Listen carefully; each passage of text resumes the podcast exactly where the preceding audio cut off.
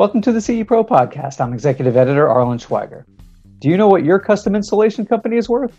If you don't, you're not alone. Most integrators never think about developing an exit strategy. They just fold up the company when they're ready. But why not get a payout for all your hard work over the years?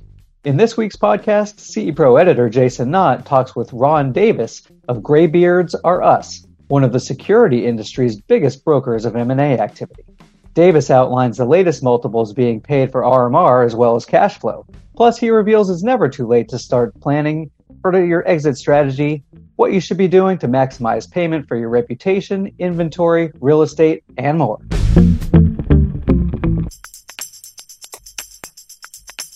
Hi, Jason Knott with CE Pro, and I am honored today to be having a great conversation with an icon in the security industry, Ron Davis of Graybeards Are Us and we're talking about valuation in the custom electronics industry. Hi, Ron. Thanks for joining me today. Uh, Jason, it is so good to be with you, even if it is at a distance on a Zoom call.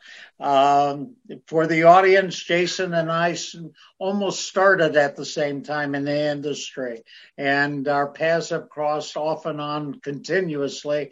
And as a result, we we've developed a warm and, and great friendship and a wonderful relationship. Thanks for that great intro, Jason. Yeah, how is it that you haven't aged and I have over these 30 years? Yeah, I don't understand. top of my head that. so, all right, well, let's jump right into it. So, for those not familiar in the custom industry, tell us about Graybeards Are Us. Well, the uh, first of all, I've been in the industry for actually about 50 years.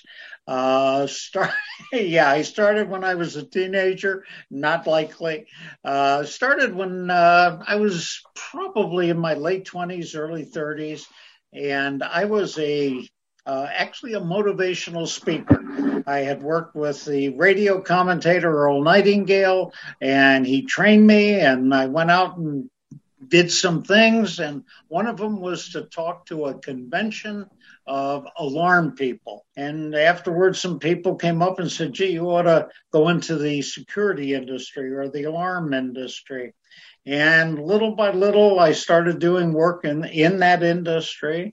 I was invited back to speak to several of the larger trade associations. And before I knew it, my full time job was working in the industry. I started two companies in the industry, one called Security Alliance, it was the first franchise network uh, in the alarm industry, and that evolved into what became the largest dealer network uh, in the industry called Security Associates. And uh, it's about 5,000 dealers, and we uh, had 15 wholesale monitoring central stations, and it became a big thing. And uh, I had always been fascinated with the process of brokering or buying and selling companies. And uh, I started to think about putting together a business that would allow me to do just that. Little did I know that it was going to provide great uh, satisfaction and enjoyment. The company is now 22 years old. Uh, within the alarm industry, I would think we're probably recognized as the um, largest, if not the best, uh, broker in the industry. The name Graybeards, I was doing a seminar for the Central Station Electrical Protection Association, was one of the biggest and most uh, prestigious associations in this industry. And I called for a group of really top notch executives who uh, joined me in this seminar, and it was uh, the A to Z of how to run a business in six hours. And all of the people that were in that group were actually of my generation, uh, uh, some a little bit younger, some a little bit older. And um, as we were preparing for the program, uh, the producer of the show said, uh, "We need to have a name for your group. Let's let's come up with a name." And uh, the first name I came up with, I can't repeat live on this, but the second name I came up with uh, was Graybeards. Just call us the Graybeards. We're all over uh, age uh, 25, and uh, some of us even look it. Well, that's a that's a great story. I didn't know the origin of that. So, um, let's talk about uh, what we're here to, to really focus on, and that's the the merger and acquisition activity and company valuation. So, you've been doing this for such a long time. Um, what are some of the elements that help determine the value of an integration company?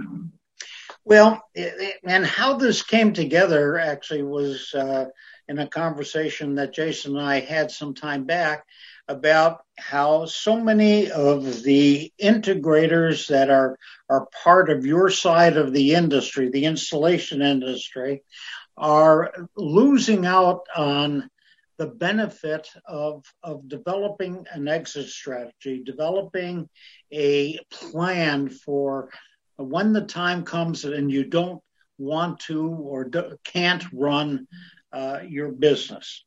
And so much of what I've seen in the in your industry is that when people get out of the business, too often they just kind of fold up their business and don't talk about or, or look for gaining any value.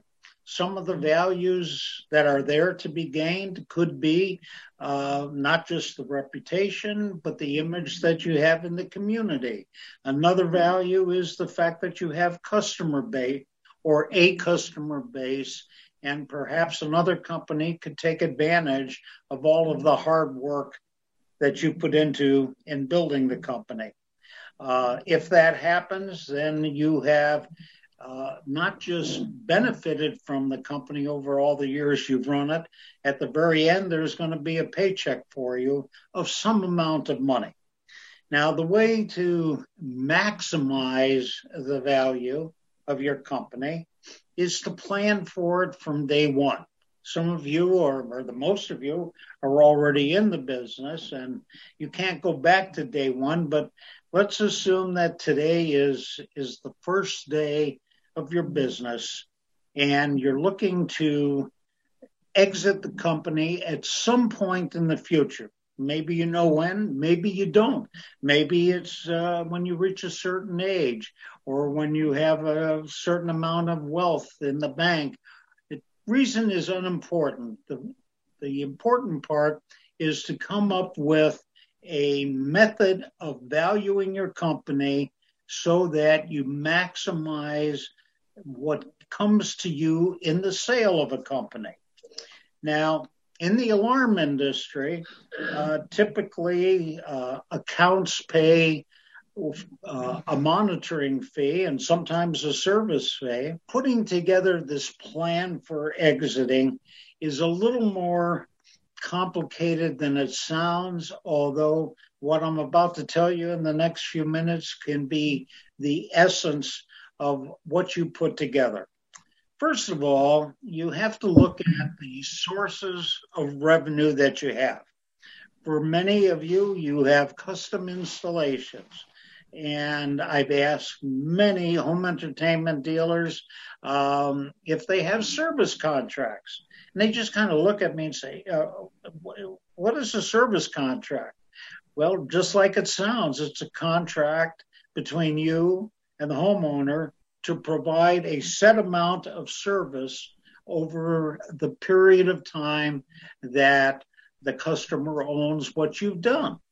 So let's say you've installed a home house theater, entertainment center, uh, automatic uh, telephones or, or lighting or blinds or just about anything else that goes into home automation and the package price of what you have sold is, say, $10,000.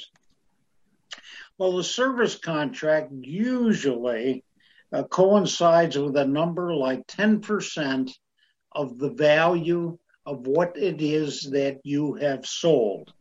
And the guarantee is you provide all service on that system with a yearly uh, uh, service call to review everything you've done and also gives you the opportunity to upgrade the system or sell additional products and services.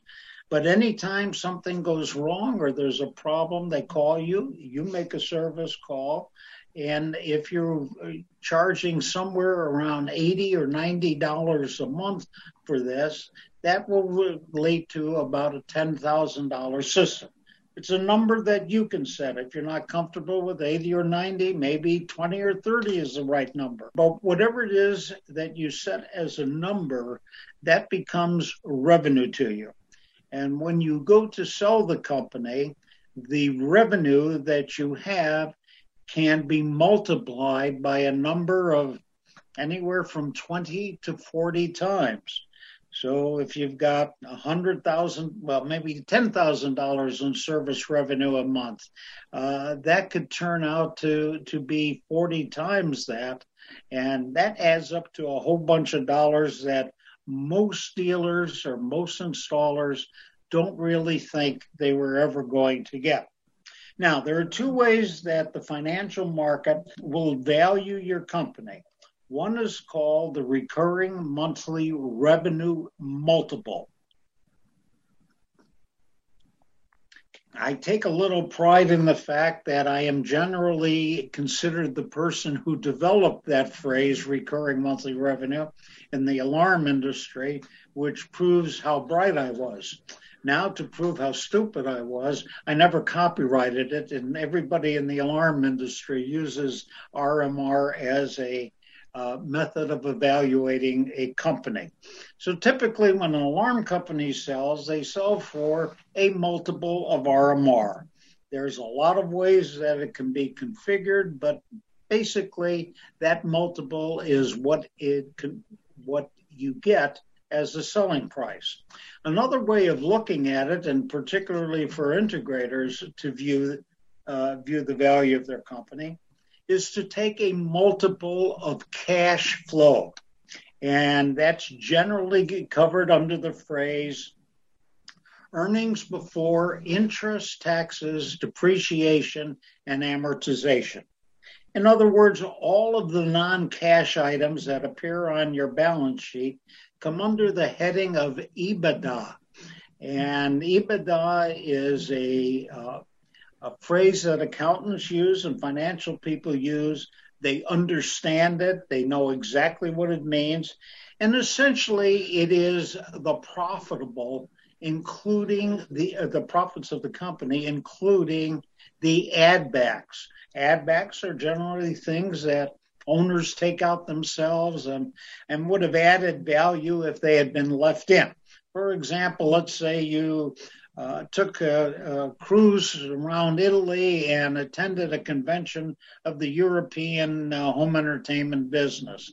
Well, that's a business expense, kind of. You so you kind of uh, feel that you can take that cruise, uh, pay for it out of the company, and uh, nobody's really going to question it too much.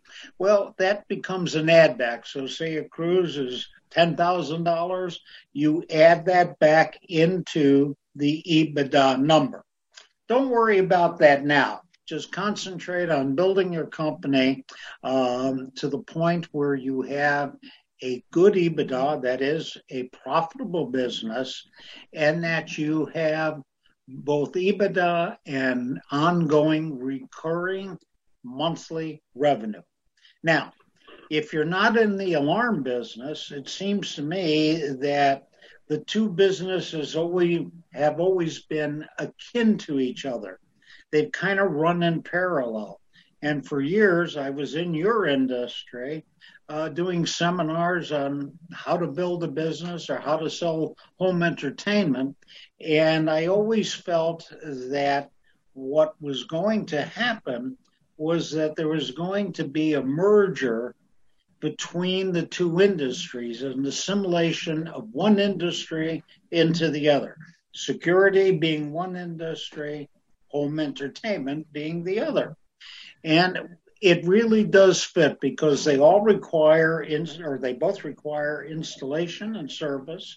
They are both integral to uh, either the pleasure or the safety of the homeowner and they both can be easily purchased from the same source uh, and under the same installation. The issue that you're going to be faced with is Um, how soon are you going to do some of these things? How soon are you going to look at the alarm industry? As soon as you do, are, are you prepared to make a decision on the type of products? For example, the controller of a system, the kind of peripherals you're going to use, all, all of the issues in putting together that package that you will have in your industry, again, or in your business, again, is relative to both the alarm business as well as the security business. They're very similar. Uh, the alarm business requires some licensing in many states, some states none at all. Central station monitoring is easily available on a contracted basis. There are probably several hundred, if not more, central monitoring stations that do wholesale monitoring for you. You can come in with one account or a thousand accounts or 10,000 accounts. Also, at some point when you have a, an abundance of cash, you might look to purchase a small alarm company in your community and combine the two assets and build them concurrently. And that's a pretty good way to become uh, active in both the alarm business and the home entertainment business. When, when you when you think of combining the two, think of it as a business that is going to have your retirement fund at the end. And everything that you do carries the the monitoring or servicing component in such a way that it will add value to the end result. So when you go to sell your business, you will have an RMR component, you'll have servicing uh, department that will be profitable. You'll be able to sell your inventory. You'll be able to sell uh, your goodwill and the reputation uh, that's been built in the industry. And believe me, there are going to be a lot of businesses and industries that are going to want to have companies such as yours because the home will still and always will be the the uh, the component of business that adds considerable value. You have office buildings, you have retail stores, and then you have larger than, than both of those put together, the home market. Whether it's an apartment, a condominium, or a single family dwelling, almost as unimportant, unimportant, and you will be able to put in such a system as to uh, benefit both your customers and yourself. So um, you mentioned the, the multiple for RMR. Is there a, a multiple for EBITDA? There is a multiple for EBITDA. I'm glad you asked that. Uh, typically, the multiple for EBITDA is between four and seven times. And if you start looking at the profitability, which should be somewhere around 10% of all the revenue that you generate, should be profits. And if that's true and you generate a million dollars, uh, that's a hundred thousand dollars in EBITDA. And if you multiply that, say by five, uh, all of a sudden your your uh, business is worth a half a million dollars, plus accounts receivable, plus money in the bank. One other element that's common in, in the custom electronics industry is showrooms, and they have these showrooms that they've built for demos. Do you recommend that there be a real estate component added into their exit strategy? When you say a real estate component, uh, kind of amplifying that. Many of them uh, are choosing to recognize that instead of leasing a building and having their showroom in the in there, that they're go they go ahead and, and purchase an actual showroom and then at their exit strategy, at the time of their exit strategy, they not only have the RMR and the EBITDA multiples, but they also have a real estate asset that's sellable with the business. The reason I'm hesitating to answer that, Jason, is because some people get very fortunate with real estate, but there's a whole bunch of people out there that don't know the first thing about it and uh, buy high and sell low.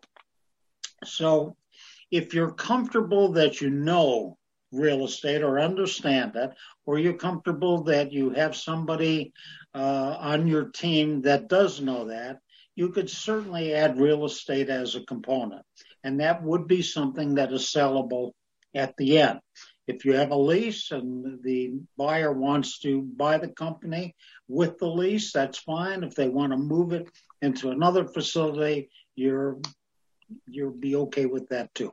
So we've seen recently some sporadic uh, activity. You know, Bravas on a national basis and Guitar Center both companies that have purchased custom electronics companies in the past several years. Where do you see the activity going forward in this space? Is it is it a prime time or is it is there a lull? Is there money on the table? What's going on out there? Hey, boy, that's a great question, and the answer to it is I see a uh, a, a medium evolution, not a slow evolution or a fast one, but a progression as things change. One of the things that's changing in the alarm business is the amount, of licensures that are needed. The answer to your question is it's there is no driving component pushing the two elements together. And I think what you do in your publication and what Scott Goldfine does in his public or the publication that he's he runs is need to start focusing on the expanded version of existing alarm companies or the expanded version of existing home automation or home entertainment companies. In other words, both industries need to be aware of each the other and need to see the opportunity going forward. So, do you see then the opportunities coming up maybe on that regional basis, as you mentioned earlier, where maybe uh, a local custom integration company can acquire an alarm company and vice versa? An alarm company might come in with a custom installation company versus some sort of national roll up plan? I think it's going to be a unit by unit acquisition or merger type thing. I think there will probably be several roll up attempts. But I, I think in, in your industry, and you would know more about this than me, Jason, there have been roll ups started w- using home entertainment as as the basis for it. And I don't think they've done very well. I think they don't take into account regional differences, uh, uh, uh, the regional approaches to uh, home entertainment programming and so forth. So, for some reason, they have not worked, but on a local basis, they work wonderfully. Well, one last question, Ron. Let me jump on this. What's that? What's the one or two key pieces of advice that you would give to an integrator right now that he should do in his business to to start boosting the value? Call a local alarm dealer and uh, tell them you're interested in an alarm system, either for your store or for your home, and see what it is they do and how they sell. If you're comfortable with it, see if there is an opportunity to joint venture. They promote uh, your products to their customers, and you promote the alarm products to your uh, to your customers. See if there's some synergy there. If there is, it might be a possibility to learn very easily and without much obligation about both sides of the industry. That's what's going to happen in the future. You might as well be a part of it.